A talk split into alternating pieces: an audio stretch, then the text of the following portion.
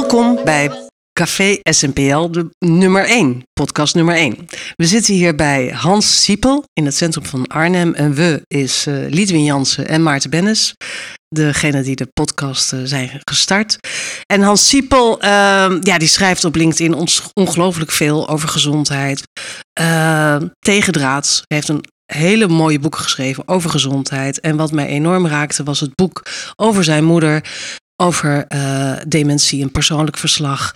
Um, ja, Hans, je vertelde net al, uh, even in de, toen we nog niet begonnen waren, over hoe mensen tegen het boek aankijken.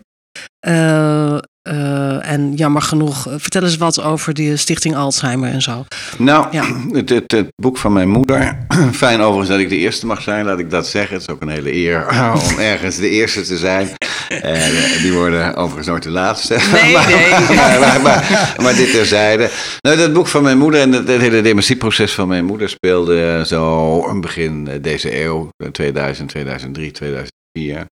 En dat was voor mij gek genoeg uh, een soort eerste vingeroefening, als ik het zo mag noemen. Klinkt een beetje, uh, uh, klinkt misschien een beetje gek, maar om op een andere manier naar de werkelijkheid te kijken. Ja. En dat was mij overkomen omdat ik zelf zes, zeven jaar daarvoor ernstig ziek was. Ik kreeg de diagnose AIDS en dat was in 1998 nog best een, een dingetje. Want ze stonden nog maar aan het begin van nieuwe pillen, maar ze hadden geen idee wat dat allemaal zou doen. Hmm. Dus dat is voor mij eigenlijk, ik was toen eind 30, een eerste confrontatie met, ja, ik kon doodgaan. Ja, wat is, ja daar reken je op je 39 niet op.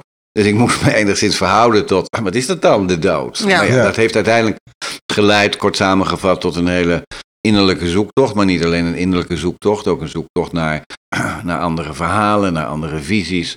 En uiteindelijk kwam ik eh, bij de oude wijsheid terecht, eh, waar wij in onze opleidingen nooit wat van gehoord hebben. En tot mijn eigen verbazing en verbijstering eigenlijk ligt daar, lag daar een heel ander mensbeeld eh, te blinken en te shinen. En die vertelde dat we helemaal geen brein zijn en dat we een ziel zijn, dat we begeisterd zijn. Ja, dat was de tijd van we zijn ons brein. hè? We zijn ons brein. Ja. En daar lag een heel Ja. ander verhaal. Die werd ons voorgehouden. Nee joh, dat is, een, dat is onwetendheid. We zijn allemaal begeisterd. We hebben allemaal een geest. We hebben allemaal een ziel.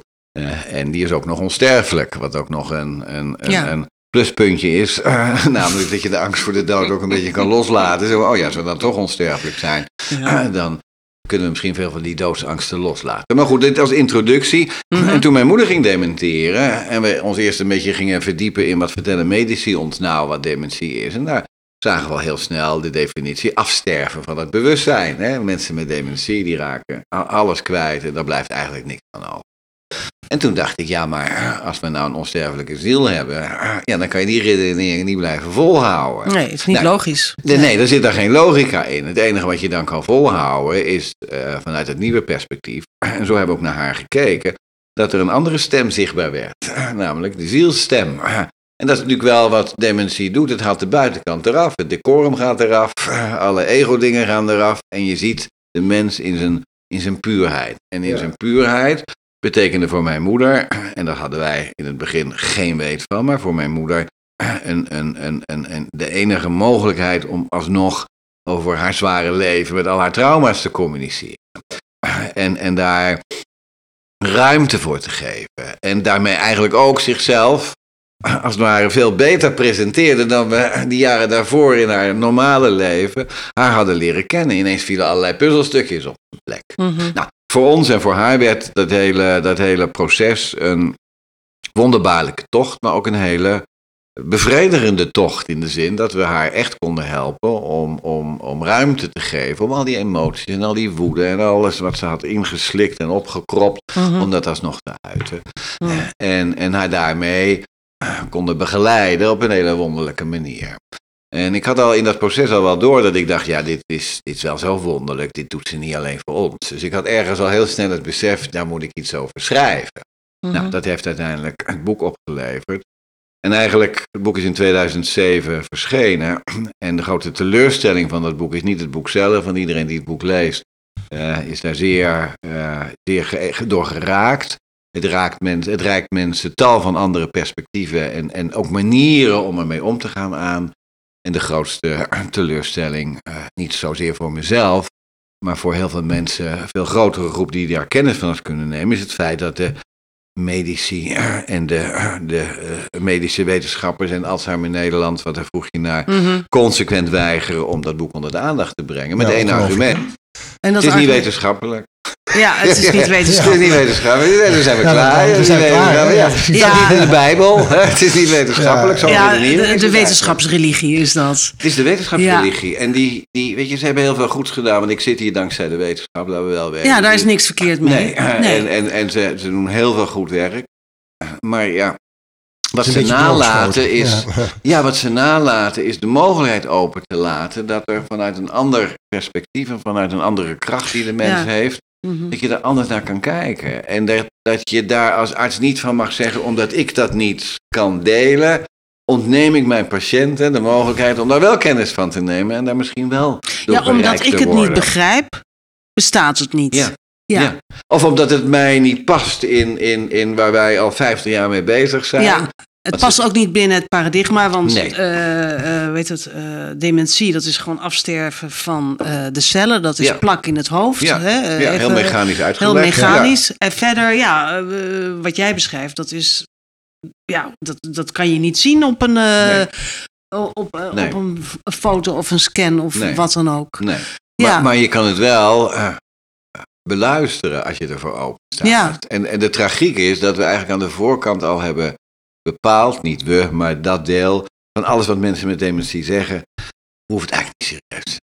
Want het Mhm. komt voort uit, wat je net zelf zei, uit kapotte hersenen.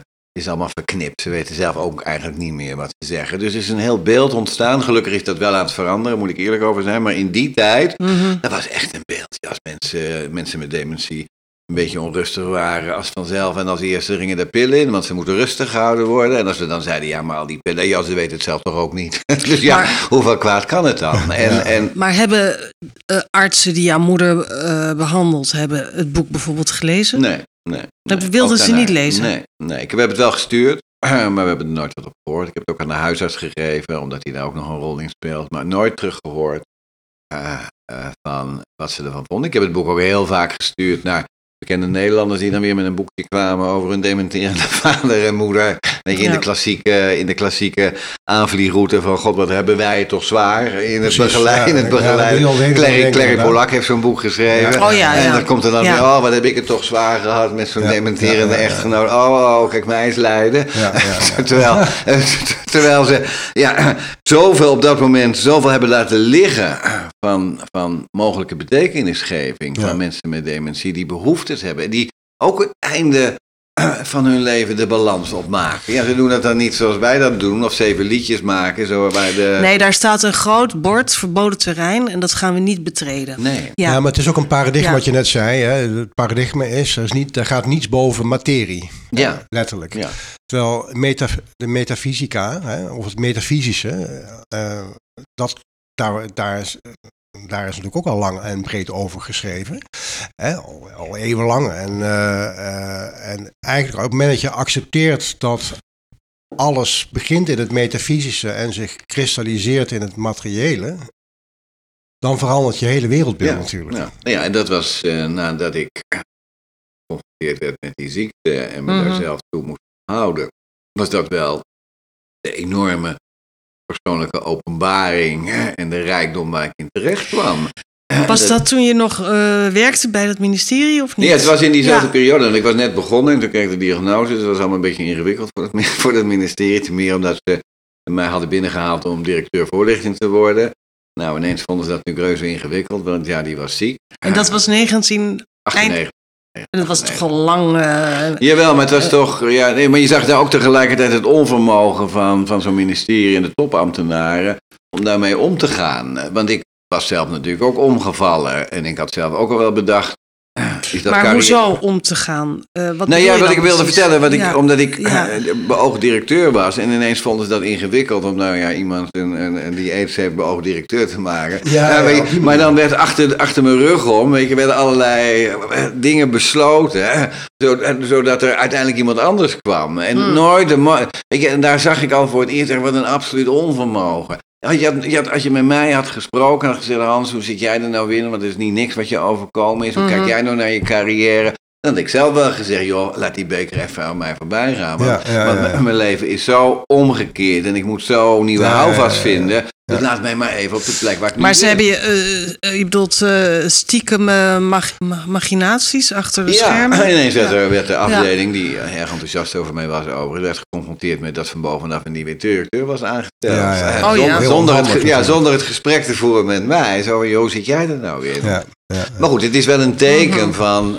Maar je was toen al lang, even voor de duidelijkheid, je was toen al langer ak- eh, werkzaam bij het ministerie. Nee, ik was daar net begonnen. Hm? Ik was ooit begonnen bij Ria Bekkers bij GroenLinks. Ik was de, ben de eerste voorlichter van de GroenLinks Tweede Kamerfractie. Ik ben eigenlijk bij de PPA begonnen, maar kort daarna is de PPA in GroenLinks opgegaan. Mhm. Heb ik zeven jaar gedaan. Zeven jaar Binnenhof rondgestapt. Geweldige tijd. Echt een geweldige tijd. Ontzettend veel geleerd, ontzettend veel gezien. En ook heel erg die, die, die, ja, ja, die politieke wereld leren kennen van die kant. Mhm.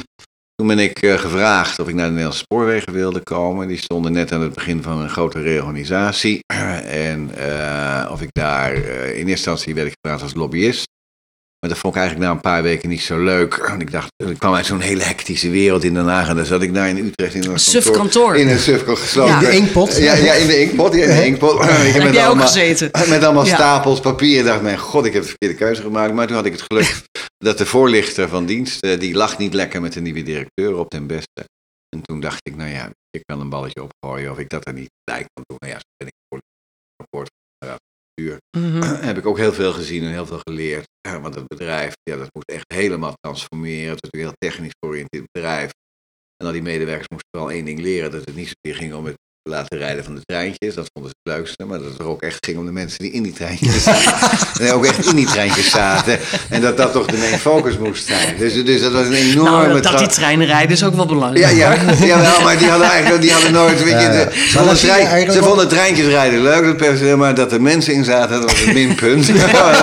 ja, maar dat was gewoon... Dat was ook nog een ja, ding. ja, Ja, dat was een beetje gek, ja, ja. Dus Ja. dat was ook een hele boeiende tijd, waar ik in elk geval zelf wel werd geconfronteerd met, met veranderingen en al die maatschappelijke krachten, hoe dat op elkaar Mhm. inwerkte. Maar goed, het was wel redelijk slopen. Ik heb ooit gewerkt bij, eh, of nee, stage gelopen moet ik eerlijk zeggen, bij eh, de spoorwegen toen de tijd. Bij de afdeling reclame en design. Ja, ja, dat wel, Die zaten aan de andere kant. En dat was een soort van eh anarchistisch bolwerk Ja. binnen het NS-gebeuren. ja. Welke periode spreek je? Eh 83, 84. Ja, ja, nee, dat was toch voordat ik... Ja. Maar dat was dan wel een hele anarchistische club, clubje daar binnen dat hele ambtenaren gebeuren van wat de NS toen nog was. ja. Ja. Dat was wel erg Je hebt grappig. toch een eh, enorme carrière gemist. Nee, ik. ja, dat is waar. Hou op man. Ik, eh, Maar ja, goed. dat was, ik vond, ik, ik, maar ik, ik onderschrijf wat jij zegt. Het, het had, was een hele leuke afdeling, maar het had ook dat hele... Dat, ja, we, daar die mensen eh, die daar werkten elke keer mee Nou, we willen niemand eh, beledigen hè, bij de NS. We zijn Nee, maar het was nee, een nee, maar ik heb een geweldige, tijd- natuurlijk. ja, Ja. geweldige tijd gehad. En ik zag ook heel erg de macht van, vakorganisaties. ja. En die, eh, nou ja, zo stelling namen. En Mm. ik zat in die, op dat moment, mensen vonden het wel interessant. Ik kwam van GroenLinks en ging ineens naar de andere Ja. kant, naar de werkgever. Hè, dus dat vonden ze allemaal best ingewikkeld. Eh, maar goed, ik heb daar veel eh, gezien, veel gedaan, ook veel betekend in een wat veranderende en wat opere houding naar journalisten toe. En dat was ook een hele gesloten houding, daar gingen we allemaal heel gemarkeerd mee om. Ja. Dat heb ik vijf jaar gedaan. En toen eh, vroegen ze bij Binnenlandse Zaken of ik daar plaatsvervangend directeur communicatie wilde Ja, worden. ja, ja, ja. Nou Ja, dat heb ik in zeven, oktober 97 ben ik daar begonnen. En in het voorjaar kreeg ik de diagnose 98. Mhm. En eh, nou ja, ik ben maar twee maanden thuis geweest. eh, dus ik eh, ben wel redelijk snel weer begonnen. Maar goed, omdat het fysiek, fysiek wel weer redelijk goed ging. Maar ja, daarna ja, raakte ik in die, in die andere wereld van, ik zou zeggen, van wijsheid geleidelijk aan. Ja. En kwam tot de ontdekking dat de dingen toch anders waren dan ons verteld is. Ja, en met die opening zag ik ook andere dingen op zo'n ministerie. Dus, het, is dus dat momenten van bewustwording vertaalde zich ook. Mm, mm, mm. In dat ik ineens op zo'n ministerie zag dat alle woorden die daar gebruikt werden, dat dat ook allemaal niet eh, de... Dus het de- was eigenlijk een soort van voor en na, eigenlijk. Ja. ja zo'n Ja. eh, markeringspunt ja, in je leven. Ja, hè? nee, zeker. Ja. En ik kijk daar nu ook op terug. Eh, op dat moment niet, toen ik de diagnose kreeg. Maar ik realiseer me nu heel goed. Het was ook voorzien en, en bedoeld. En het is het, Mhm. het- het- we hadden hier niet gezeten als Nee. dat niet Nee, was gebeurd. nee. Ik had geen boek geschreven als dat niet was gebeurd. Dus in die zin ben ik me in de loop der tijd ook wel heel erg bewust geworden van, van mijn geval, eh, dat we hier niet zijn eh, om het leven alleen te leven en een beetje plezier te hebben, maar dat ik hier echt met een missie ben. En dat En wat, zich, eh, wat is je missie dan? Mijn missie is om die oude wijsheid, toen ik dat eenmaal vond en me eenmaal realiseerde van verrek, de, die, die, die representeren zo'n andere kijk op, op de werkelijkheid. En toen daar ook nog bij kwam dat ik dacht, ja, maar die kijk op de werkelijkheid is veel, is veel gedifferentieerder en geeft eigenlijk veel meer, veel meer, is veel meer de reflectie van wat ik zelf zie en hoe mensen zijn en, en hoe, we, hoe we met elkaar omgaan. Dat ik me uh, realiseerde, ja, maar uh, die wijsheid ligt daar. En ik nou, op de tijd ook wel ontdekt dat die oude wijsheid, jij zei het net zelf, duizenden jaren gaat dat terug. En die ja. is op de een of andere manier elke keer meegehobbeld in de, in de menselijke geschiedenis. Dus het is nooit verloren gegaan. Dus het heeft oplevingen gekend, heeft dieptepunten gekend, mensen zijn vervolgd. Maar uiteindelijk realiseerde ik me, hey, mijn, mijn missie en mijn opdracht is om die oude wijsheid weer terug te brengen. Om het weer zo te vermaatschappelijken. En mensen toegang te geven tot die wijsheid. Nou, dat heeft nu 14 boeken opgeleverd. Mm. Allemaal voortkomen ja, uit, die, uit ja. inspiratiebron. Als een soort, ik heb het ook wel eens genoemd, Hermes Trismegistus, dat is mijn grote, mijn grote idool, zou ik maar zeggen. Ja. De hermetica, de hermetische wijsheid, universele wijsheid, hoe je het ook allemaal noemen wil. Die, die, ja, die staat bekend in de mystieke geschiedenis als boodschapper van de godenwereld. Ja. En ik zie mezelf een beetje in die rol. Ik ben een soort boodschapper, weet je. Ik breng het terug, een soort profeet, welke woorden je ook voor wil gebruiken. En dan komen we weer, het voorgesprek hadden we even over dat ik als kind een wens had om zendeling te worden of dominee te worden, zonder, zonder dat je dat op dat moment kan. Nou ja, dat, dat was mijn vraag eigenlijk. Die kwam bij me op, dat, dat jij, je bent, je bent dat, dat, dat dramatische keerpunt in je leven toen je ziek werd. Jij zei, ja, terugkijkend had dat, had dat, moest dat ook zo zijn. Ja. Maar kan je ook terugkijkend vaststellen van dat komt uh, waardoor dat, uh, wat je nu zegt van uh, dat je altijd de zendelingen had willen zijn. Waarschijnlijk zat je dan op een pad wat, wat niet zou gaan leiden tot zendeling. En dat je dus zo'n dramatische gebeurtenis moest krijgen om ja, hoewel, om, om, om, zeg maar weer op het juiste, om de juiste ja. richting te krijgen. Klopt. Hoewel die periode daarvoor ook onderdeel was van diezelfde ja, leerschool, als ik het mag zeggen. Want, ja. want ik, ik moest uh, uh, ook heel erg die Haagse politieke wereld leren kennen. Weet je, heeft je ook gebra iets gebracht natuurlijk. Ja, ja, ik heb hem ontzettend goed leren kennen. Daarom ben ik uh, voor heel veel een ongemakkelijke tegenstander. Omdat ik veel beter weet waar het over gaat daar. En hoe de spelletjes gespeeld worden dan menig parlementair journalist. Ah, of mensen die daar, nee. die, die, die daar ja, buiten staan. Ik, ik, ben op, op jouw uh, aanraden ben ik Borgen uh, gaan kijken. Die had ik heel lang, wist ja. ik natuurlijk wel van het bestaan ja. af, maar ik had, ik had daar een vooroordeel over, over die serie. Nee, ik, heb ook, ik ben hem ook pas uh, een paar maanden maar geleden. Maar ik ben hem dus gaan, gaan kijken, omdat jij het erover had. En zo is het. En, en, maar, in dat, maar ik vond het ik, veel minder cynisch, eerlijk gezegd, dan ik had verwacht. Ik had nou, het cynisme zit hem niet zozeer in, in zeggen, in dat, dat mensen vanuit cynisme het zo doen. Maar wat je gezien hebt, is hoe het systeem werkt. Ja, ja dat, is wat, dat is wat Maar dat is. is niet alleen in politiek of zo hoor.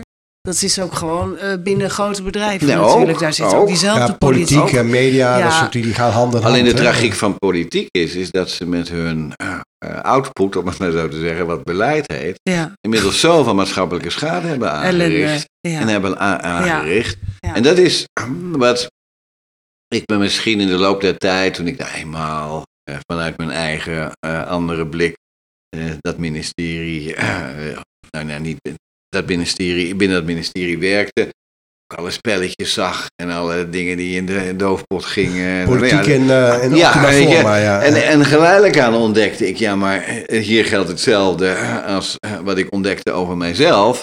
Het is voor een deel allemaal buitenkant. Het zijn prachtige woorden die ze gebruiken over de rechtsstaat en algemeen belang en democratie en blablabla. Maar, maar het hele leven, van wat de, de begrippen oorspronkelijk betekenden. Mm -hmm. ja. Maar denk je dat mensen dat, uh, want jou, jouw ouders bijvoorbeeld, hè? Ja, ik kom uit een politiek nest. Hè. Dan moet je even weten. Echt, mijn, uh, mijn vader was van de P van de A. Ja, ja. En mijn, oude, mijn allebei trouwens. En, uh, dus politiek was bij ons, uh, dat, dat was het, het tafelgesprek. Maar zij geloven nog steeds in het goede van de politiek. Hè? En, denk, en, en dat is toch de manier waarop we dingen moeten doen. dat is toch de democratie. En als je daar dan niet meer in gelooft, ja, dan ben je toch wel heel erg van het ja, padje af. Ja. En maar dan goed, ben je die, cynisch. Ja, dan maar, ben je, dan maar, maar, diezelfde, maar diezelfde mensen, ik hoorde, ik zat net even naar het debat over de asielzoekkwestie ja. te kijken. Uh, en ja, daar, daar, daar, daar, daar zie je het ook, daar zie je het onvermogen. Weet je, daar zie je uh, dat, het, dat het niet meer levert. En op zich Gorbachev is pas dood. Ik heb hem één keer mogen ontmoeten. Eh, omdat ik eh Yeltsin eh, mocht interviewen. Oh, in, een, leuk. in een verkiezingscampagne met Ria Bekkers in de jaren tachtig. Ja. Eh, en, en ik realiseerde me toen al dat deze man, dat zijn de, de, de grote staatsmannen die doorhebben. Het oude kan niet, ik kan niet verder met het oude. Weet Nee, je, ik nee. moet, en dat is mijn missie, dat is mijn roeping, dat is waarom ik hier ben, moet ik het gaan veranderen. En ik weet zelf, ik word er niet populair van, maar het kan niet anders. Ja, dat zijn de grote Nee, want politieke hij is helemaal niet populair. Hij is helemaal niet populair, maar hij In Rusland tenminste. hè? Ja, in Rusland. Ja. in het Westen wordt hij op handen gedragen. Maar het besef, en dat besef zouden politici toch geleidelijk aan nu ook moeten ontwikkelen. Want hoe vaak valt het woord systeemcrisis niet? En hoeveel crisis hebben we inmiddels niet? Ja. Het zijn crisis die niet een natuurwet is, niet ineens ons overkomen is. Ja. Maar het is allemaal gevolg in hoge mate van bewust politiek beleid. Maar zit dat niet, hè? kijk, ik, ik zeg altijd, de wereld zoals we die kennen is een expressie van ons denken. Of wie wij zijn. Dus dan is de vraag, wie zijn wij? En een van de dingen die ik heel sterk zie, is het, kort, het korte termijn denken. Hè? We zijn zo, eh, en waar dat weer vandaan komt, is weer een andere vraag. Dat heeft denk ik ook met ons economische systeem en, en monetaire systeem te maken. Dat iedereen staat onder hoge druk. En omdat hij onder hoge druk staat, heeft hij geen tijd en aandacht voor de lange termijn. En, hè, dus dat, is een heel, dat zit heel diep, denk ik. Waardoor de korte termijn alle aandacht krijgt. En, ja, en Maar dat is volgens mij geen menselijke eigenschap. Volgens mij is het een media-eigenschap. Ja, Of is het een eigenschap van het instituut? ja. Want ik denk, er zijn natuurlijk twee grootheden. We hebben de institutionele werkelijkheid en er zitten al die institutionele spelers in. In een van mijn boeken, sorry, noem ik ze, benoem ik ze als een soort intellectueel complex. Al die institutionele spelers hebben allemaal dezelfde wetenschapsopvatting. Die hebben allemaal dezelfde mensbeeld. Die hebben allemaal hetzelfde idee dat Ja. technologie en wetenschap ons vooruitbrengt. Die zijn dus één gesloten geloofsgemeenschap. Ja. Ja. En die geloofsgemeenschap die acteert op grond van hun eigen systematiek en werkwijze. En dat is steeds in een steeds rapper tempo gekomen. Door de rol van de media, 24-uur-economie, noem het allemaal maar op. En die hele beeldvormingspolitiek is per definitie inci- incident. Maar Ja. dat is dus een geloofssysteem. Maar dat systeem, dat staat eh, op zijn grondvesten Ja, te schudden. ja, dat gaat om. Dus dat gaat gewoon om. dat is een doodlopend pad, Ja. dat is duidelijk. hè? Ja, maar eh, denk je dat dat niemand in Den Haag dat dan ziet, behalve dan zogenaamde Nou ja, het, radicalen? het, het lastige is, en dat hoorde je ook net weer bij al die Kamerleden die allemaal leuke kwesties doen over we moeten het zo doen. en zo Oplossingen, ja. Oplossingen, altijd moet Ja. altijd over oplossingen. Oplossingen, gaan, hè? Altijd ja. oplossingen. Ja, Nooit is het ja. een gedegen analyse, Nee. maar altijd oplossingen, Ja. oplossingen. het korte termijn denken leidt tot korte termijn oplossingen. Ja, en symptoombestrijding. Maar we zitten nu, en dat is eigenlijk wel het mooie, omdat de, ook de dualiteit waar we in leven een beetje op zijn einde loopt. Maar we zien alleen maar de extremen nu. En dat is Ja. een teken van dat dit, dit systeem met zijn dualiteiten niet verder kan. Want het kan alleen maar via de extremen. En op het moment dat je als systeem oplossing A op tafel legt, creëer je tegelijkertijd oplossing, eh, probleem B. Dan moet je probleem oplossen, B oplossen. Maar met de oplossing voor het probleem creëer je direct een probleem C. Ja, en, Einstein, ja, en Einstein zei het al, het systeem wat uiteindelijk niet meer levert, anders geformuleerd veel problemen creëert, dat systeem kan het zelf nooit oplossen. Nee, nee, Nee, dus dan krijgen we een soort implosie. Zoals in de jaren negentig in, eh, in eh, Rusland. Wat, hoe zie jij dat dan? Kijk, ik heb me in die hele eh, zoektocht naar eh, oude wijsheden, dan met thema van de apocalyps en de eindtijd. eh, er- er- er- ja, er- erg op mijn weg. En, en, en hoe dat zo gekomen is, een heel bijzonder proces. eh, weet je, dat je in een boekhandel bent en dan loop je als vanzelf tegen Ja. een boek Ja. aan en dat vult elkaar. Nou ja, uiteindelijk eh, is dat een beetje een, een, een, een belangrijk thema geworden. Daar heb ik twee jaar eh, hard aan gewerkt. In 2009 leidde dat tot een boek Doornroosje en de Apocalypse.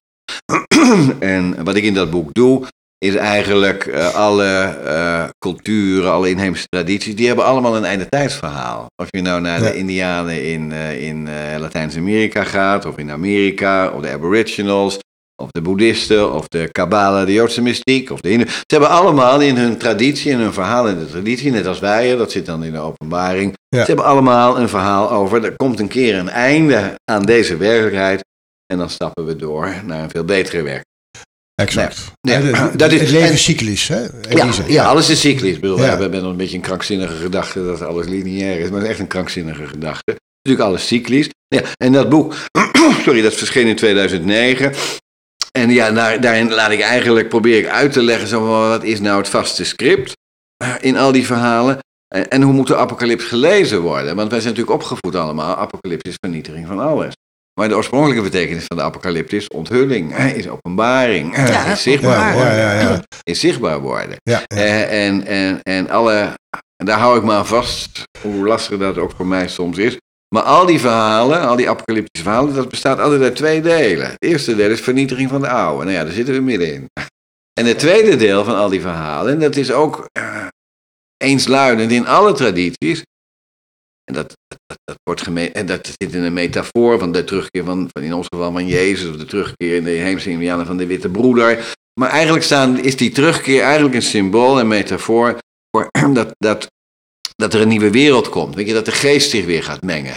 En dat we een, een stap gaan zetten in een, in een soort geestelijke, kosmische, groot evolutieproces. Ja. En dat we nu toe zijn aan een nieuwe evolutiefase. Mhm. En de, de, de klassieke denkers eh, rond eh, het WEF en die Harari, die zeggen, ja, we staan inderdaad aan de vooravond van een nieuwe evolutiefase. En die zien daar de transhumane mens als, ja, als de stap voorwaarts. Nou, het is echt dood in de pot. Dan staat echt, echt alles op dat je dat niet kan- kan dat is bedenken. Echt. Dat je dat kan bedenken. Ik, ik kijk veel naar topsport. En dat is, wordt Ja. dan een denker genoemd, hè? Ja, dat, vind nee. ik, dat, dat vind ik nog het ergste. Nee, ik ook. Ja. En ja, en ik, ik heb dat genoteerd, maar dat boek van Harari, Ja. dat is bij het 8 uur journaal ooit Oh geweest. ja. Dat Daar is volgens mij is er nooit een boek eerder bij het 8 uur journaal Nee, aangeprezen. Ik heb het Oh, gelezen. ja. dan, dan Ik moet van zeggen, Harari. ik, ik zal je eerlijk zeggen, ik, was, ik vond het een heel, dat eh, Homo Sapiens, hè, zijn eerste Ja, ja. boek, vond ik heel interessant. Is ook zo. En eh, ik, ik, ik eh, dus in die zin had ik er wel, heb ik er zeker respect voor. Maar dat tweede boek, Homo Deus, daar, ja, daar gaat hij eigenlijk op de stoel zitten van... eh, van God. Huh? Van God. Nou ja, Ja. hij zegt dat de mens op de stoel van God is gaan zitten. En eh, daar en, en, op, en, en, en, eh, en- en in dat, dat dat leidt tot eh, enorme verantwoordelijkheid die we eigenlijk helemaal niet aankunnen. Dat, is, Nou ja, dat zegt- zegt hij niet, maar dat zeg ik. Hè? Hij zegt er nog iets bij. Hij zegt de nieuwe fase van de mens is eh, gebruik maken van technologie. Technologie, ja. Kijk, en in die zin staat hij in de klassieke traditie van de We gaan verlichtingsdenkers. het allemaal... Ja. En de verlichtingsdenkers vertelden, Ja, dus ik wetenschap, denk dat en te- wetenschap, we- wetenschap en technologie, dat gaat het paradijs op aarde brengen. Ja, ja. Nou, als we die Ja. plannen van het WEF en die HRI door laten gaan, dan is het helemaal geen paradijs Nee. op aarde. Dan is het ongeveer de hel op aarde, Ja. waar, waar voor elk individuele vrijheid Weg. geen ruimte is. Nee. En het wonderlijke vind ik, dat die Harari het zelf ook zegt. Hij zegt, joh, het is het einde van het humanisme hoor. Het is het einde van vrijheid, gelijkheid en broederschap. Ja. Dat is waar we mee bezig zijn. Ja, ja, ja. En dan denk ik, als zo iemand dat nou zegt. Mhm. En dan zitten dan politici en, en, en bestuurders omheen en die lezen dat ook. En dan is er niemand die zegt, ja maar ho ho. Ja. Ho, zo zijn we niet getrouwd Dat- met de toekomst. ja. Maar dat zijn allemaal dezelfde mensen die hetzelfde geloofssysteem Ja, hebben. Dus daar zo. kan gewoon nooit Nee. een, een Maar- opmerking komen van, zoals jij die net noemt. Nee. Maar het heeft Ja. ook te maken met hè, dat mensen dat misschien wel denken, maar het gewoon in, die durven. setting niet durven te zeggen, omdat ze bang zijn om dan weer. eh Ik krijg zo af en toe eh, een mailtje via LinkedIn, een reactie. En mensen zeggen, god, ik ben het zo met u eens. Maar ja, ik kan u eh, niet liken, want... Ja, eh, oh, dat-. Nee, dat Maar dat En dat is grappig Ja. met mij, want ik Ja. zit natuurlijk al heel lang op LinkedIn. Dus ik heb twee groepen. Groepen van voor, eh, met, met, met Ja, bekering, zou ik maar zeggen. En een groep daarna die aangesloten is. Ja. En die eerste groep, reageert nooit. Nooit? Nee, Nee. nee. daar, daar zitten allemaal communicatiemensen, daar Ja. zitten burgemeesters, Nee, daar zitten dat is niet bestuurders. goed voor je carrière. En, en die, al mijn tekstjes, nou, ik vind ze zelf best aardig. Maar, maar, maar, Dat kan ik oh, beamen, dat kan ik ja, ja, maar nooit, want ik kijk zo af en toe even eh, wie, er dan, eh, wie het lijkt. Maar er zit nooit iemand bij. Zelfs de mensen waar ik mee Nee, intensief heb samengewerkt. Waar mensen hebben tegen mij hebben gezegd, oh gans, wat inspirerend die visie op crisiscommunicatie. Inderdaad, het moet om de mens gaan wel. Baba, weet je, allemaal, allemaal meegezongen. Hoeveel burgemeesters ik niet aan mediatraining heb gegeven. Hoeveel verhaal ik ze niet verteld heb over dat deze tijd een andere tijd is. Dat we van de systeemwerkelijkheid naar de menswerkelijkheid gaan. Oh, meneer Schiepel, ja, oh, zo, we gaan naar die menswerkelijkheid. Nou, en we zien, we zien het optreden van bijna alle bestuurders. Ja. En we hebben vooral ook gezien, en dat, dat, neem ik ze, dat neem ik ze echt kwalijk. Niet zozeer van mij persoonlijk. Mhm. Maar de 2 miljoen mensen die dit in dit land niet zijn gevaccineerd. De Mhm. 2 miljoen mensen die zijn opgejaagd, zijn uitgekotst, Ja. zijn geschoffeerd. Er is geen burgemeester in dit land geweest. Die heeft opgestaan en heeft gezegd. En nou is het klaar. Want dit zijn ook mijn inwoners. Hugo Ja. de Jong, je moet je, mag ik het één keer grof zeggen, je moet je bek houden. Want ik, De ik, burgemeester die dat heeft durven ik, ik laat het niet Nee, gebeuren dat jij zo tegen me spreekt. Dan zit hier een burgemeester in Arnhem. Die komt, ah, ah, ah, Marcouch zal het Ja. best goed doen. Iemand van een minderheidsorganisatie. En dan zou je toch zeggen, als één groep weet wat het betekent om uitgesloten te worden. Mhm. Ja. Als één groep weet om nageschreeuwd Ja. te worden. Ja, Als mhm. één groep weet wat het betekent om bij een restaurant niet naar binnen te mogen. Bij een nachtclub Ja. niet naar binnen. Dan zijn het Marokkaanse mensen. En dan zit hier een burgemeester van Marokkaanse afkomst. En wat doet hij? Die is witter dan maar, dan, dan maar wit zijn kan. Die speelt het spel mee. Ja. En die schoffeert mij. En die schoffeert een groot deel van de inwoners van Arnhem. En die daar anders in stonden. En deze burgemeester heeft geen vinger opgestoken. Toen wij de restaurants niet in mogen. Ja. Toen er een coronapas moest komen. Ja. Niemand. Nee. Ja. Ik vind, echt een, ik vind echt een scha- schandaad. En dan zie je al die burgemeesters 4 mei weer met hun toespraakjes. Ja. Niet wegkijken. heeft, ja, niet wegkijken. En, eh, niet normaal maken wat niet normaal. Nee, Ze zijn allemaal daar- moreel gigantisch door de mand gegaan. Door het, Ja. Allemaal. Enorm door het ijs de- de gezakt. winst, dat klopt, ja. Allemaal. Ja. Dat is de winst, denk ik, van als je dat Corona. winst kunt noemen van de coronatijd. Dat we dat zien. die puist, hè, die on, wat, wat, alles wat onzichtbaar was, zichtbaar geworden Openbaar, is. in die zin de openbaar. Ja, de apocalypse. openbaar, dat is ook zo. absoluut, Dat ja. is ook zo. En, Maar tegelijkertijd laat het ons ook zien, en dat is, ja, dat is ook beangstigend, dat al die prachtige woorden die ze spreken over democratie... Niks zeggen. Niks zeggen. Nee, nee. holle Op- op, retoriek. het moment, op het moment Ja. dat het ze uitkomt of niet uitkomt, niks geen mensenrechten, niks geen vrijheid van mensen. Nee, nee, nee, maar dat, mensen mensen wel maar- leren kennen, hè, Maar luister, dat komt vanwege, en dan komen we weer terug op gezondheid, de volksgezondheid. Ja. Die is in gevaar, daar moet alles voor wijken. Ja. En, en in het begin, Ja. weet je, in het begin had je nog kunnen zeggen, er was ook een mate van onzekerheid. In het begin. De eerste paar weken. Ja, en je kan nog zo goed gelovig zijn dat medici allemaal God op aarde zijn, dat ze alleen maar het beste met ons voor hebben. Kan je allemaal nog in geloven.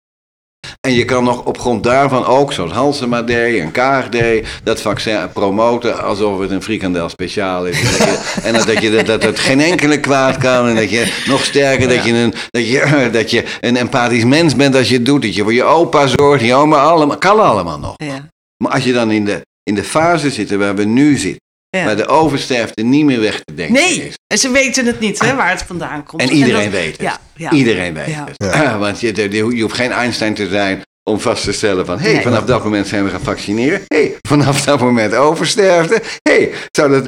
hoef je geen Einstein... En dan nog, dat hele onderwerp. Dat is ook een schande, hè? Dat hele onderwerp. Weghouden uit de media. Het, Totaal. het net doen alsof het er niet is. Al die familieleden die hun mensen zijn kwijtgeraakt. Mhm. Al die eh, eh, ouders die hun, hun jonge kinderen zijn kwijtgeraakt. Mhm. We doen net alsof dat leed er niet is. En dan hoor ik al die Kamerleden van links nu, want zo gaat dat. Die kermen allemaal over hoe vreselijk de asielzoekers worden behandeld. Dan hebben ze een punt. Mhm. En dan doet rechts daar een beetje van af. Maar het is de omgekeerde spiegel. Want diezelfde linkse mensen, die nu eh, krijzend eh, eh, de humanitaire kaart spelen over de rechten van asielzoekers. En ze hebben daar gelijk in. Ja. Die waren er als eerste bij om de niet-gevaccineerden, die minderheid, verrot te schelden. ze, ja, ze in hun stront te laten zakken. Ja, ja. Diezelfde dames en heren met hun prachtige mooie zinnetjes. Ja. Ja, het is ja, hypocrisie ja, ja, ten top. is- Ja, ja, en dat heeft ertoe bijgedragen dat, nou, er- waren al de afhakers, maar er zijn nu nog veel meer afhakers. Ja. Hè? De, dus de helft, ik geloof de helft eh, gelooft niet meer in de democratie en Nee, gelooft niet meer in de Tweede Kamer. Nee, En ja, mensen radicaliseren. Hoe zou dat nou toch komen? En als je Maar het goed. antwoord geeft, dan zeggen ze: ja, maar nee, nee, nee, nee, nee. Dat was allemaal heel democratisch besloten. Ja, Wat wij hebben gedaan is democratisch besloten. Ja, en, en. En, en als je de democratie hebt teruggebracht Ja. tot data. Want dat is het dan, tot getallen. Ja, ja, ja. 50% eh, 75 plus 1. En als je zegt, nou dat is democratie. Als dat democratie is, dan ben je zelf als Kamerlid de democratie niet waard. Nee, want als, als, als dat je redenering is, ja, dan gaan, kunnen we alles legitimeren. Oh, we gaan mensen verplicht laten vaccineren. Ja, is democratisch besloten. Maar het 50%. staat nu weer op de agenda hè, met eh, de Raad van State. Dat heb jij natuurlijk ook wel gevolgd. Ja, Eh, ja. Het is nu eh, begin september. Eh, die weer zegt, ja, goed advies, maar er moet nog eh, in, dat, eh, in die nieuwe wet, publieke volksgezondheid, moet nog komen dat er lockdowns eventueel in De kunnen. pas moet erin. De pas moet erin en eh, iets met scholen nog. Dat is nog niet Maar, maar dat zijn dan ja. boven gesteld. Dat zijn mensen die de allemaal... boven ons gesteld. Ja, Ja, Die, die een maatschappelijke verantwoordelijkheid hebben. Die, als ze een functie hebben op de grondwet, een eten uitbrengen. En wat staat er in de grondwet? Je hebt een zorgplicht voor je bevolking. Ja. Dat zijn diezelfde mensen. En diezelfde mensen zijn trouwens die in de WER zitten, die dat advies hebben gegeven, en ook de Raad van State. Er zitten natuurlijk nul medici. Het zijn allemaal omhoog, Ja. omhooggevallen sociaalwetenschappers, gok ik zomaar. Gok ik zomaar. Ja, Als er ja. ergens een leegte intellectueel te vinden is, dan moet je de sociaalwetenschap gaan opzoeken. Een onpeilbare leegte. Ah, wat je daar aantreft, echt, echt zoveel intellectuele onzin bij elkaar. Nou, dat is bijna niet eh, voor, voor mogelijk te houden. Maar dat die mensen ook nog niet bereid zijn om eerst de evaluaties af te wachten. Om eerst eens te kijken, wat, wat Ja. zijn nou de neveneffecten geweest, negatief van de lockdowns? Was het allemaal, die overigens ook allemaal met leugen en bedrog eh erdoor gejast zijn, hè? laten we dat ook Ja, niet vergeten. En dat je dan gewoon zegt, trouwens ook het advies om die vaccinatieronde weer te doen. Het is, mag ik een groot woord gebruiken, het is meewerken aan misdaden tegen de menselijkheid. Nee, en ik weet zeker dat de geschiedenis over een paar jaar terugkijkt en tegen die mensen zegt, jullie hebben meegewerkt aan misdaden tegen de menselijkheid. Ja, en, je, dan- en je had het kunnen weten. Ik je nog heel lang te leven. maar wat ik daarop nou terug te interessant vind, hè, die, Ja. want eh, Ja. kijk, want dat is eigenlijk, die conclusie hebben wij natuurlijk ook al lang getrokken en velen met ons. Eh, maar hoe komt dit? Want dat is natuurlijk niet van de een op de andere dag zo ontstaan. Dat is toch, eh, hoe, kunnen, hoe kunnen politici dat, zoals Marijn Poels, die documentairemaker, die zegt altijd van, ja, is het nou pure domheid of is het een plan? Dat is, hij, hij ziet daar niks, hij, hij ziet Ja, daar nou, niks tussenin. Dan begrijp ik dat wel, want het zijn natuurlijk allemaal geen domme dames en heren die er zitten. Nee, dat maar, het zijn- maar het zijn, en dat is wat we natuurlijk vaak zien, en dat zien we in Afghanistan, dat zien we in Iran, als fundamentalisten aan de macht zijn. Want er zijn, ja, we worden geregeerd door fundamentalisten, door wetenschapsfundamentalisten. Ja. Ja. Die in de Tweede Kamer vaker nu het woord gebruiken. Hoe hoorde je nog wel eens, ik vertrouw op God of ik geloof in God. Maar het enige wat je daar nu hoort, ik vertrouw op de wetenschap en ik geloof in de wetenschap. Precies dezelfde religieuze woorden, maar dan nu de Ja, het wetenschap. is hetzelfde. Het is precies hetzelfde. En het is het onvermogen. Ja. Om En- daar en- naar te kijken. Ja, en hoe langer het duurt, hoe ongemakkelijker het wordt. Vergelijk het wel eens bij, met een familie. Ik heb me een laatste LinkedIn berichtje daar nog aan gewijd, een van die laatste. Een familie, iedereen weet dat opa de kleinkinderen seksueel misbruikt. Maar opa is een machtig man. Niemand doet zijn mond open. Iedereen zwijgt. En hoe langer je zwijgt, Hoe medeplichtiger hoe, je bent. ja, hoe meer verantwoordelijkheid Ja. je bent. Hoe moet Ja. je je als huisarts nu voelen? Die met veel enthousiasme Nou, de, als ene er prik, één sector de is- ene prik naar de andere prik heeft gegeven. Nee, maar als zeker nou- niet meer naar de Nou huisarts. ja, dat is interessant. Ja, ja. Dat vind ik dan persoonlijk een van de meest ontluisterende van die hele coronacrisis. Hoe, hoe de, weet, de medische de geneeskunde, hè, massaal. Uitzonderingen door- daar gelaten. Uitzonderingen daar Ja. gelaten. Nee, dat moet je maar maar, benoemen. maar Ja. ehm, ja, door gewoon bij mij volledig van een voetstuk zijn gevallen. Ik, Ja, ik, kan, ik kan ze eigenlijk bijna niet meer geloven. Wat ze, wat ze nu nog. eh, hè, ik bedoel, En de vanzelfsprekendheid, ik ben met je en de vanzelfsprekendheid waarmee, waarmee eh, mensen in de vernieling zijn geholpen. De vanzelfsprekendheid waarmee men niet kritisch durft te evalueren. De vanzelfsprekendheid waarmee men gewoon doorgaat eh, met eh, het uitrollen van. Maar, ja, maar hoe kan het nou dat we zo in dat eh, materialistische eh, religie zijn gaan geloven? Hoe is dat nou gekomen? Dat is misschien eigenlijk ook jou, jouw vraag. Nou ja. Ja, omdat het Ja. natuurlijk, eh, ik vertelde je dat ik er ook door een, bijna doodervaring in zekere zin achter moest komen. Dat er een enorme eh, rijke eh, wijsheid ligt eh, en die een heel ander perspectief aanreikt. Ja, Maar dat wordt niet verteld. Dat wordt op de middelbare scholen niet verteld.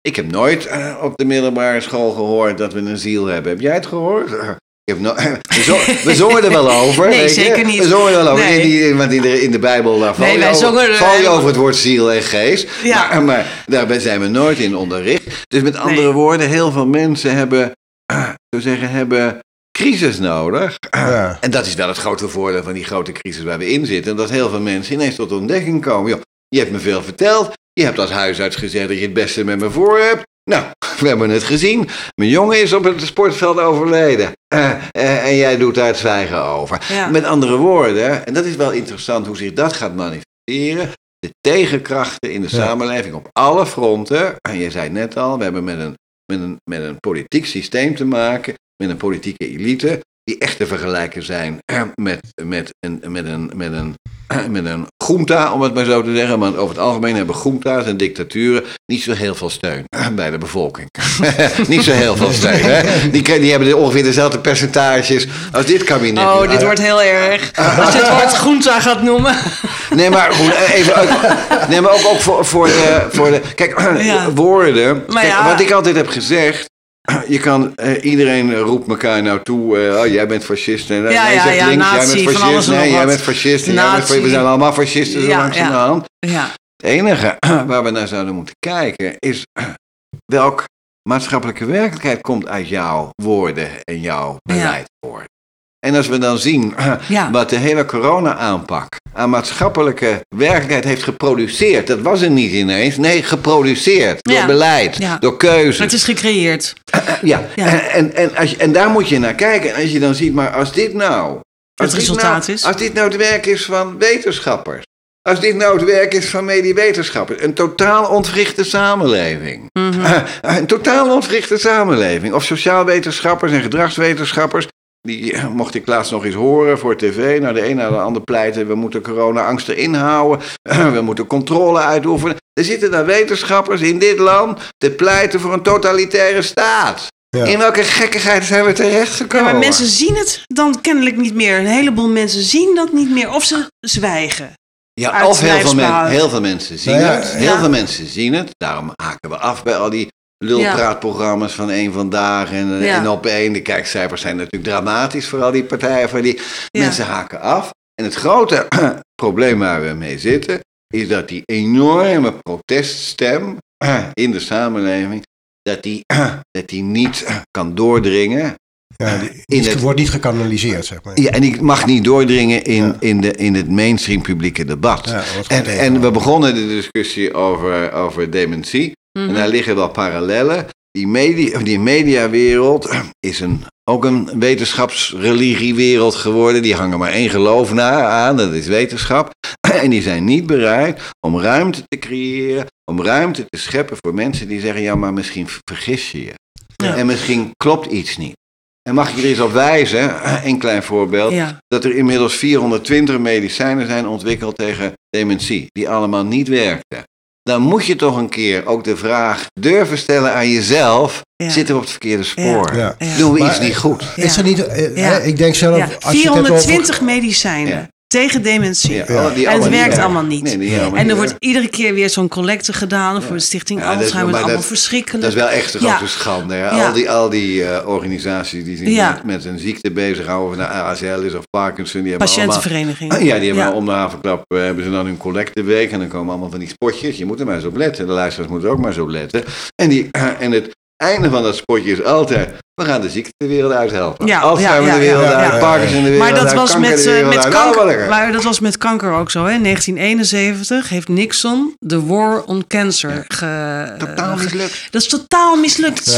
En dan zeggen ze soms, ja, we hebben, minder, we hebben minder kanker nu. Ja, bepaalde gevallen zijn minder. Maar ondertussen is ook eh, bepaald dat eh, als jij nu na vijf jaar overlever bent van kanker, dan is het een succesvol medicijn. Vroeger was dat tien jaar overigens. Dus passen dat, het dat allemaal brengen we nu eh, na vijf jaar. Maar die War on Cancer, die heeft miljarden gekost. Ja.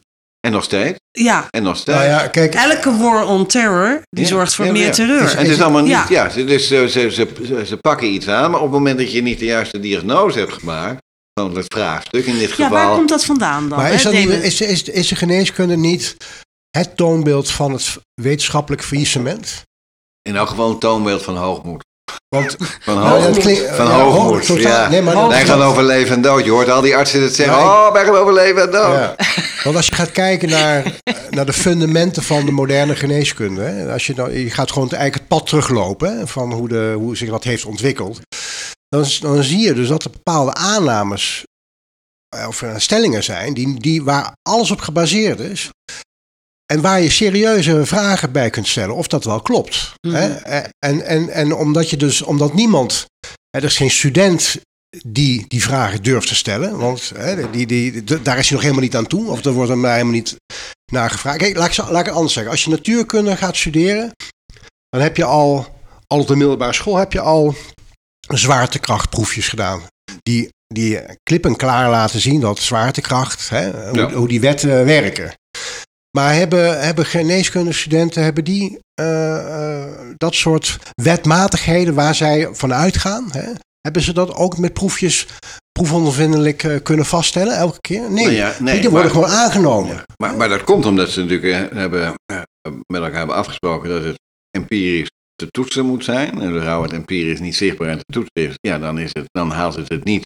Haalt het het wetenschappelijke criteria niet en is het daarmee onzin. Dan hoeven we er ons verder niet toe verhouden. En dat is het grote probleem, en dat zie je nu in de samenleving. Je hebt twee soorten werkelijkheden. Je hebt de institutionele werkelijkheid, dat zijn de werkelijkheid van die wetenschapsgeloven, die Mhm. alles baseren op boeken, modellen, data, big data. En je hebt een ervaringswerkelijkheid.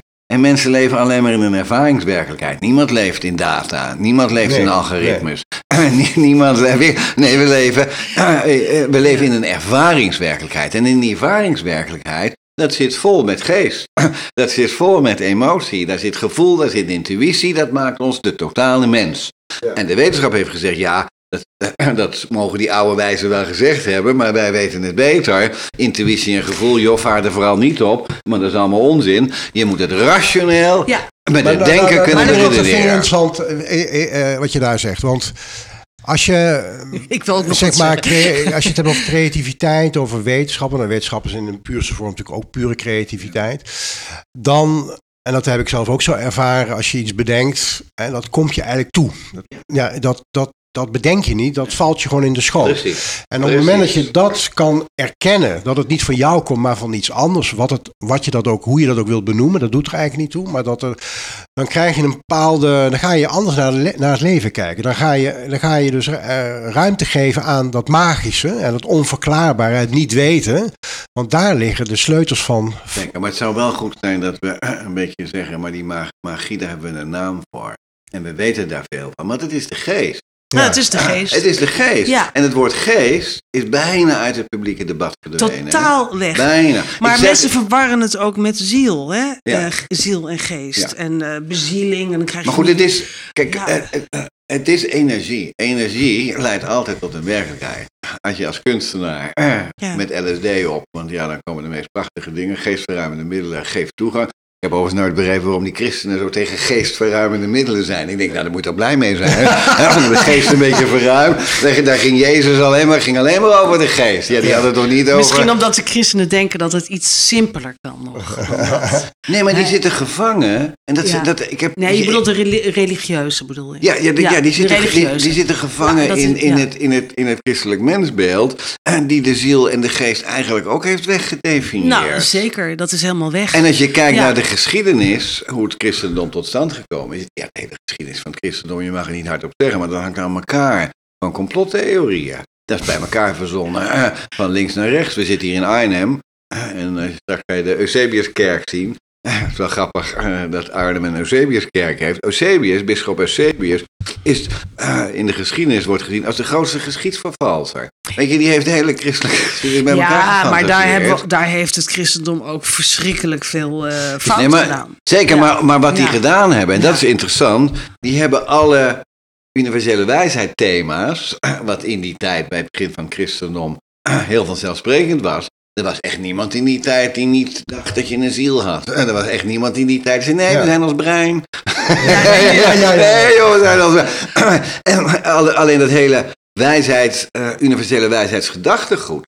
Ja, daar hebben de, de christendom met hun dogma's en hun, hun, hun, hun Vervalsing, hè? vervalsingen, die hebben daar een enorme afbreuk aan Ja, gedaan. zeker. En die hebben de helft weggegooid. En die hebben de helft weggelaten. Ja. En nu is het niet voor niks dat het christendom bijna een doodspeler is. Ja. Maar er gebeurt wel een heleboel, hè? Zeker. Buiten, buiten de reli- religie, religie, buiten de kerk. Zeker. Er gebeurt een heleboel. En dan heb ik het niet alleen over mensen die een spiritueel weekend gaan doen, want dat is natuurlijk allemaal, eh, van wat mij betreft, eh flauwekul. Het is leuk dat ze op zoek zijn, Mhm. maar eh, ik bedoel, je gaat niet 4.500 euro betalen voor wat, om, om de aartsengel Michael te gaan ontmoeten. Mhm. Hè?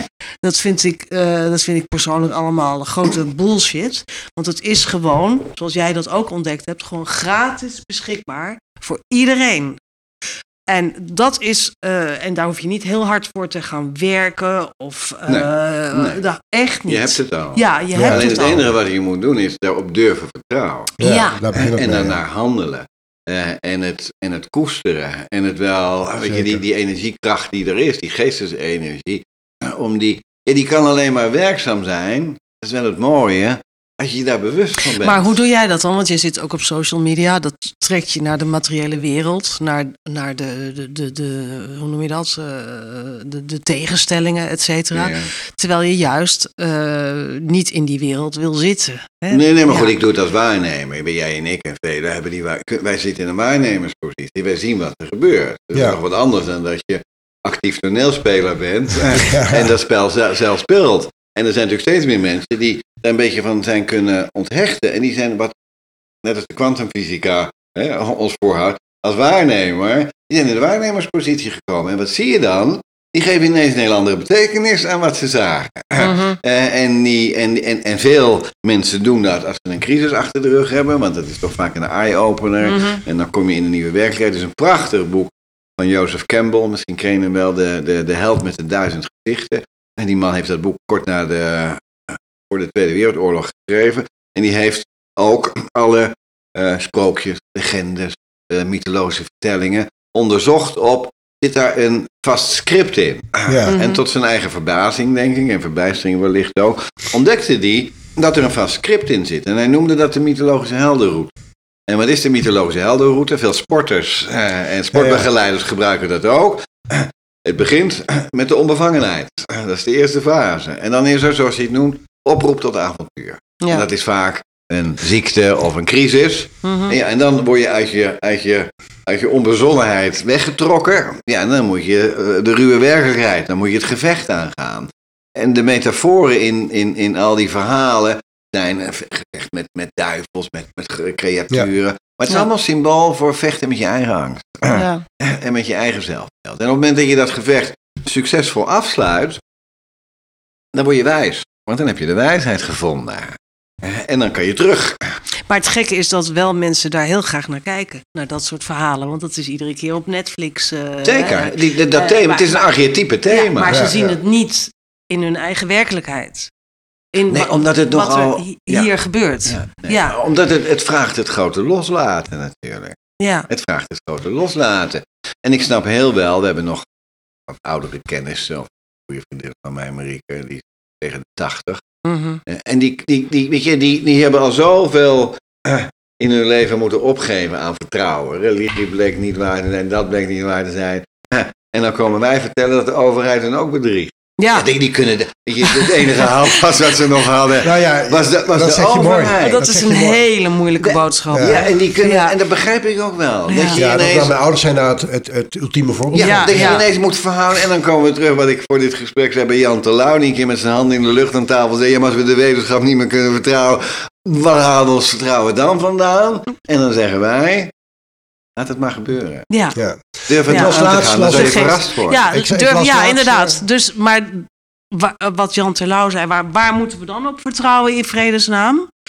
Dat, dan, is het groot, dan is het stil natuurlijk. Niemand die daar nog verder Nee, iets op dan zal durft te niemand zeggen. Joh, Ja, zit hier binnen. Nou, Ja. ik hoorde laatst, vond ik, eh, ik weet niet meer precies wie het zijn, maar die zei van we zouden moeten leven naar analogie van een jazzband.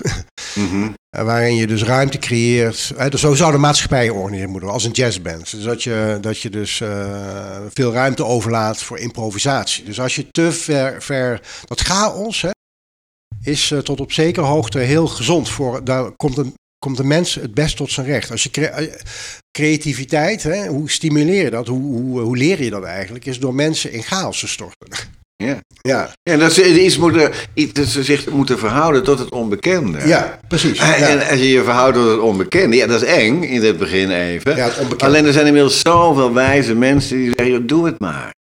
Doe het maar. Het is misschien niet makkelijk, maar we weten op basis van eigen ervaring en op basis van duizend jaar literatuur en wijsheid en inzichten, weten we dat als je je over durft te geven, je valt er niet af.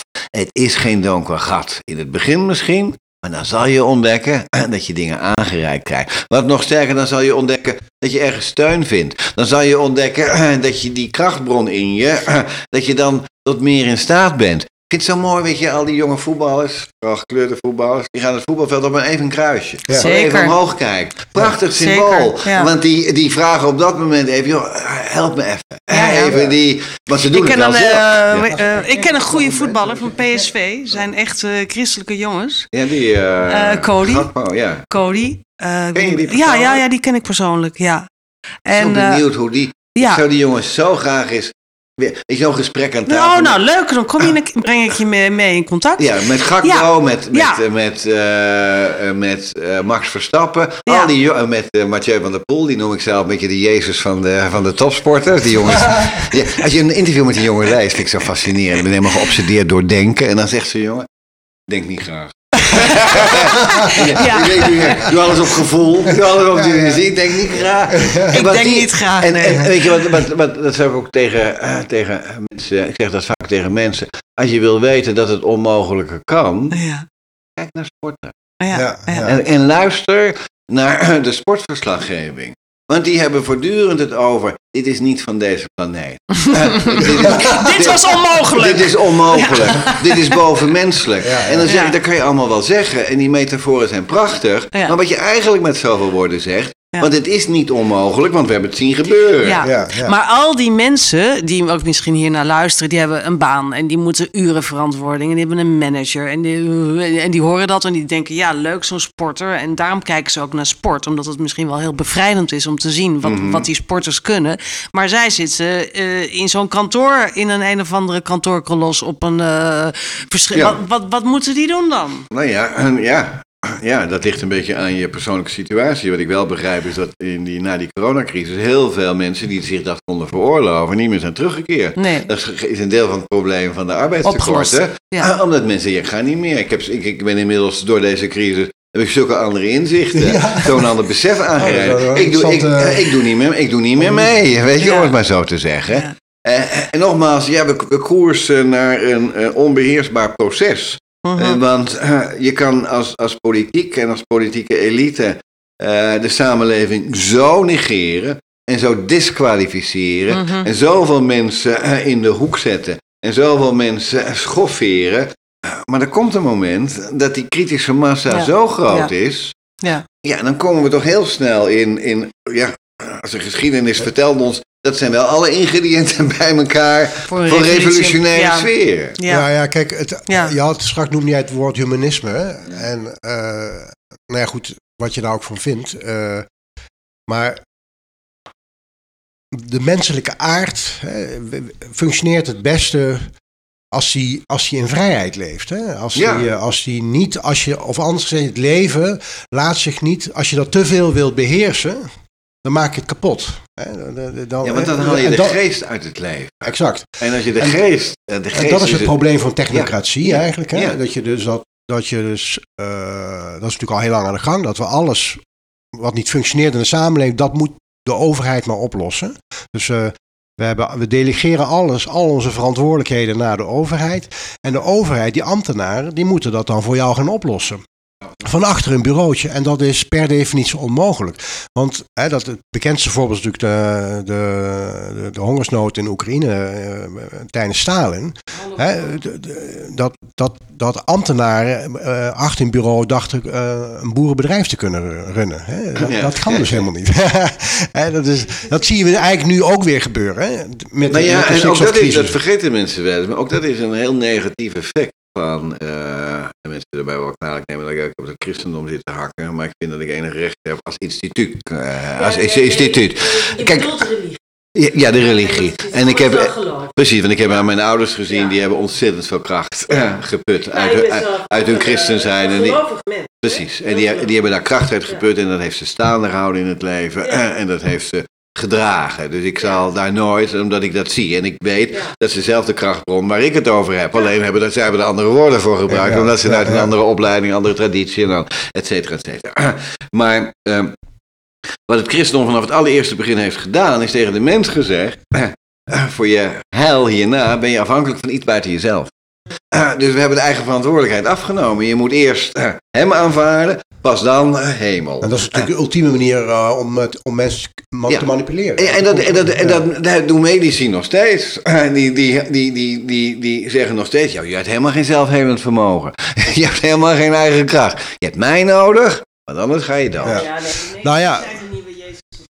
Nou ja. Nou ja, wat jij zegt is die genees, de geneeskunde, die is helemaal, die heeft, die, eh, zeg maar, het, als, je, als er iets op aarde een wonder is, dan is het wel het, de mens zelf. Hè? En als je dus niet je beroep als, als, als dokter, als arts beoefent vanuit dat basisidee van het is gewoon één groot wonder en we zijn zo nietig in het begrijpen van hoe dat functioneert, dan kom je geen steek verder. En dan maak je de grofste fouten. En, en, en ontstaat er, ja... ik zeg- 20.000 en- doden per jaar, hè? Eh, Ja, de handelen precies. en me- medicijngebruik. 20.000, Mechanisme. Ja, dat is hè? Ja, en ze komen er allemaal mee weg. Ja, foutje, jammer dan. Ja, en dat is, dat, ik zie dat als een grote eh, manco van de geneeskunde. Want op zich, dat, we dat wij nieuwsgierig zijn hoe het menselijk lichaam functioneert. Hè, dat is natuurlijk een, een, een, hele valide, valide nieuwsgierigheid.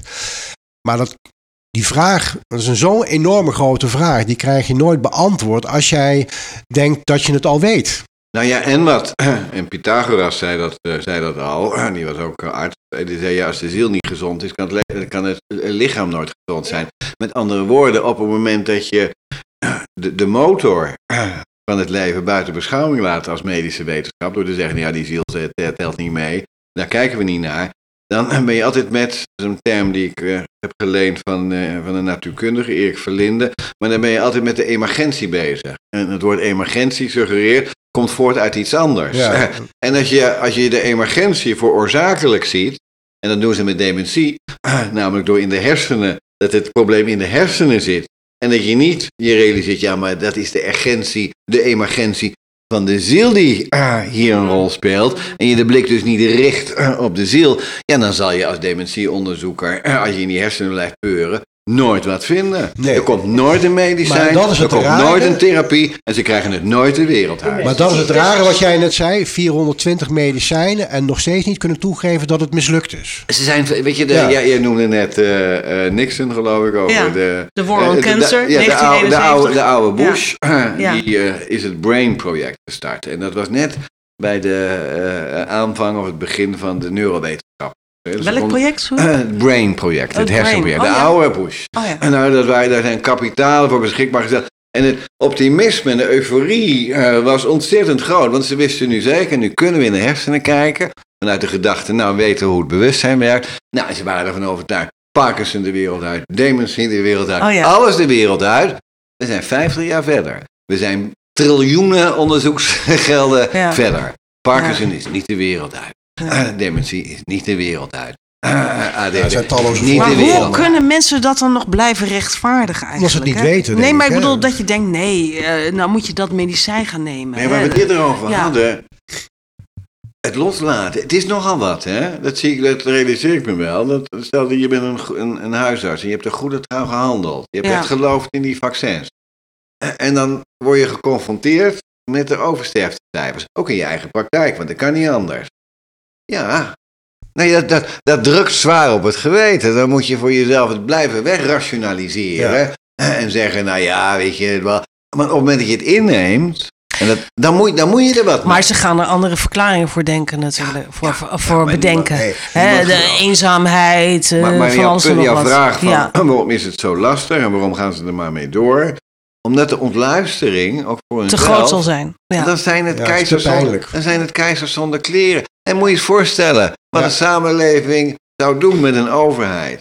Als dan ook nog blijkt dat dat willens en wetens gebeurd is. Mm. Ook nog op basis van leugen en bedrog. Mm. Ook nog op basis van complottheorieën. Ook nog op basis van censuur van andere geluiden. Zeker. Dat je Ja. dan toch, dat je naar de samenleving moet en nou dit alles in ogenschouw nemen, dit hebben we allemaal gedaan. Ja, en we moeten nu erkennen dat het inmiddels eh, in, in Nederland duizenden mensen het leven heeft gekost. Maar Nou, nou, Alleen dat al is een reden voor Maar wat vervolging. moet je je Ja, voorstellen? ja. Dat, je, dat jij dus, eh, hè, zoals Mar Marianne Koopman bijvoorbeeld, eh, eh, op de een op de andere dag eh, moet accepteren dat je eigenlijk niet wetenschapper bent in, eh, of professor bent in virologie, maar wetenschapper in onzin. Ja. ja. Nou ja, en dat niet alleen. En Dat, waren, dat dus waren ben nog niet zo erg. Ben je, je Maar, totale, wat dan? eh, Nee, ja, dat waren nog niet zo erg. Ik heb vanochtend, eh, zei je nog wel voorbij zien komen, een, een, een link- nieuwe LinkedIn-post gezet. De Britse minister die, eh, van Financiën die de verkiezing heeft verloren, die heeft 29 augustus een groot interview gegeven in Internationale Oh ja. Spectator. En die zegt, en die erkent, eh, hebben... eh, Gefaald, hè? nou, dat niet Ja. alleen, maar er was geen enkele ruimte voor discussie. Ja, over de Ik heb- lockdowns. over Ja. de lockdowns. Ja. Ik heb het geprobeerd, ik heb het geprobeerd. En nee, ik zei tot de conclusie achteraf, het hele project van angst in de samenleving pompen, hadden we niet moeten doen. Ja. Die durfde tenminste te zeggen. Mhm. Ik heb er een LinkedIn-post van gemaakt voor de eerste zin was voor de Halsema-kliek en al die communicatiewetenschappers. Jullie hebben heel bewust angst in de samenleving gepompt. Het Ja. is beleid geweest. Wat hebben jullie mensen aangedaan? Ja. Heb, denk je daar wel eens over na? Wat heb je mensen aangedaan Ja, in ja. dit land? Aangedaan. Nee, dat is onbegrijpelijk en ook wel weer te begrijpen. Want, Ja, eh, maar dat want, is- dat, eh, dat is het. Want kijk, ik neem, eh, ik noemde net Marianne Koopman, ik neem het haar persoonlijk niet kwalijk. Want ik begrijp het ergens ook wel heel goed. Hè? Dat je, je zit zo in dat paradigma. Nou, ze moet nou toch wel eens een keertje wakker worden, maar, nee, maar eh, kijk, Maarten, wat ik wat er bedoel, die gebeurt. paradigma's, Ja. die zijn onvoorstelbaar krachtig. Dan kun je, dus buiten dat paradigma bestaat niks. Ja, en het Dus gaat ook als je daar, en, en dat kan je, als je in dat paradigma zit, ja, dat is de kunst van creatief denken. Hè? Dat je dus, dat je in staat bent om, om, om, om ten eerste dat te erkennen van, hé hey, verrek, ik zit in een paradigma.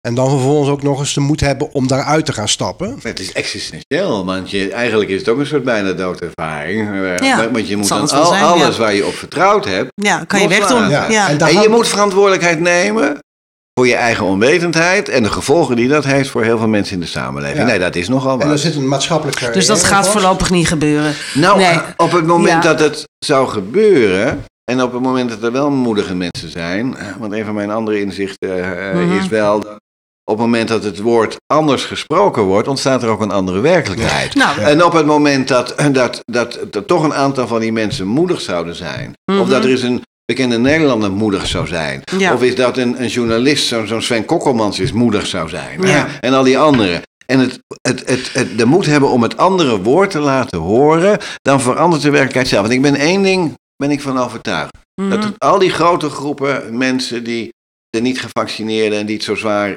hebben gehad. Mhm. Dat zijn allemaal zeer zelfbewuste mensen. ja. Dat zijn allemaal mensen die die andere wijsheid gevonden hebben, grote delen. Mhm. Dat wij op het moment dat er een schuldbekentenis zou komen, dat wij niet vooraan staan om te zeggen, in de gevangenis, tribunalen, Nee, nee, nee, weg ermee. Maar dat we zouden zeggen, hè. fijn, ja. en laten we nu leren van elkaar de these, de antithese, zullen we een synthese met elkaar Exact, bedenken. En we exact. zijn je dankbaar, in zekere zin, ook nog voor, voor het gevecht wat je geleverd hebt. Maar we moeten nu naar iets nieuws. Ja. Zo zouden wij erin staan. ja, zeker. En dat is het verlangen. Ja, ja. En dat is wat we te bieden Ja. hebben. ja, maar- ja. maar dat dat, is- ook zo. dat is een- Voordat we verder gaan met eh, wat jij zegt, these, antithese. En dat, dat is nu aan de gang. Hè? In, eh, nu op dit moment in het eh, debat over van alles en nog wat. We moeten naar een synthese. ja. En die synthese is iets nieuws. Ja, Dat is niet links, En rechts. daar heb je Nee, nu- nee, Nee, nee. dat stijgt er bovenuit. Maar daar heb je inderdaad Ja. ook nieuwe taal voor nodig. Ja. En die, heb, die kennen we niet. Maar als mensen zich, en dat is dan een beetje waar ik van hou ook, en jij ook, je schrijft geweldig, en Maarten ook, eh, dat, je, dat mensen maar een paar woordjes zouden gebruiken. Al, ze hoeven niet gelijk alles te omarmen, maar een paar woordjes. Ja, ja, Als we alle woorden vanaf morgen, die eh, vaagwoorden zijn, camouflatiewoorden zijn, als we die allemaal schrappen. En dat is een heel rijtje. Dat is psychisch, dat is mentaal, dat is tussen de oren, dat is, dat is eh, dat zelfbewustzijn. Dat zijn allemaal vaagwoorden die eh, ons afhouden van de essentie wat het is, namelijk geest. En als we vast zoals vandaag elke dag een paar keer het woord geest zouden horen, ja, ja. ja. alleen dan al verandert er iets. nou, dat daag ik ook de eerste, de beste journalist uit om het woord geest te gebruiken. En die krijgt van ons een prijs. Vind je? Ja, ja, ja. Een boek We weten mij. nog een, een boek van jou. Ja. ja, ja, ja. Als ze nou te wachten. Het, nou woord geest. E G-E-E-S-T. Oké, nou, mooi.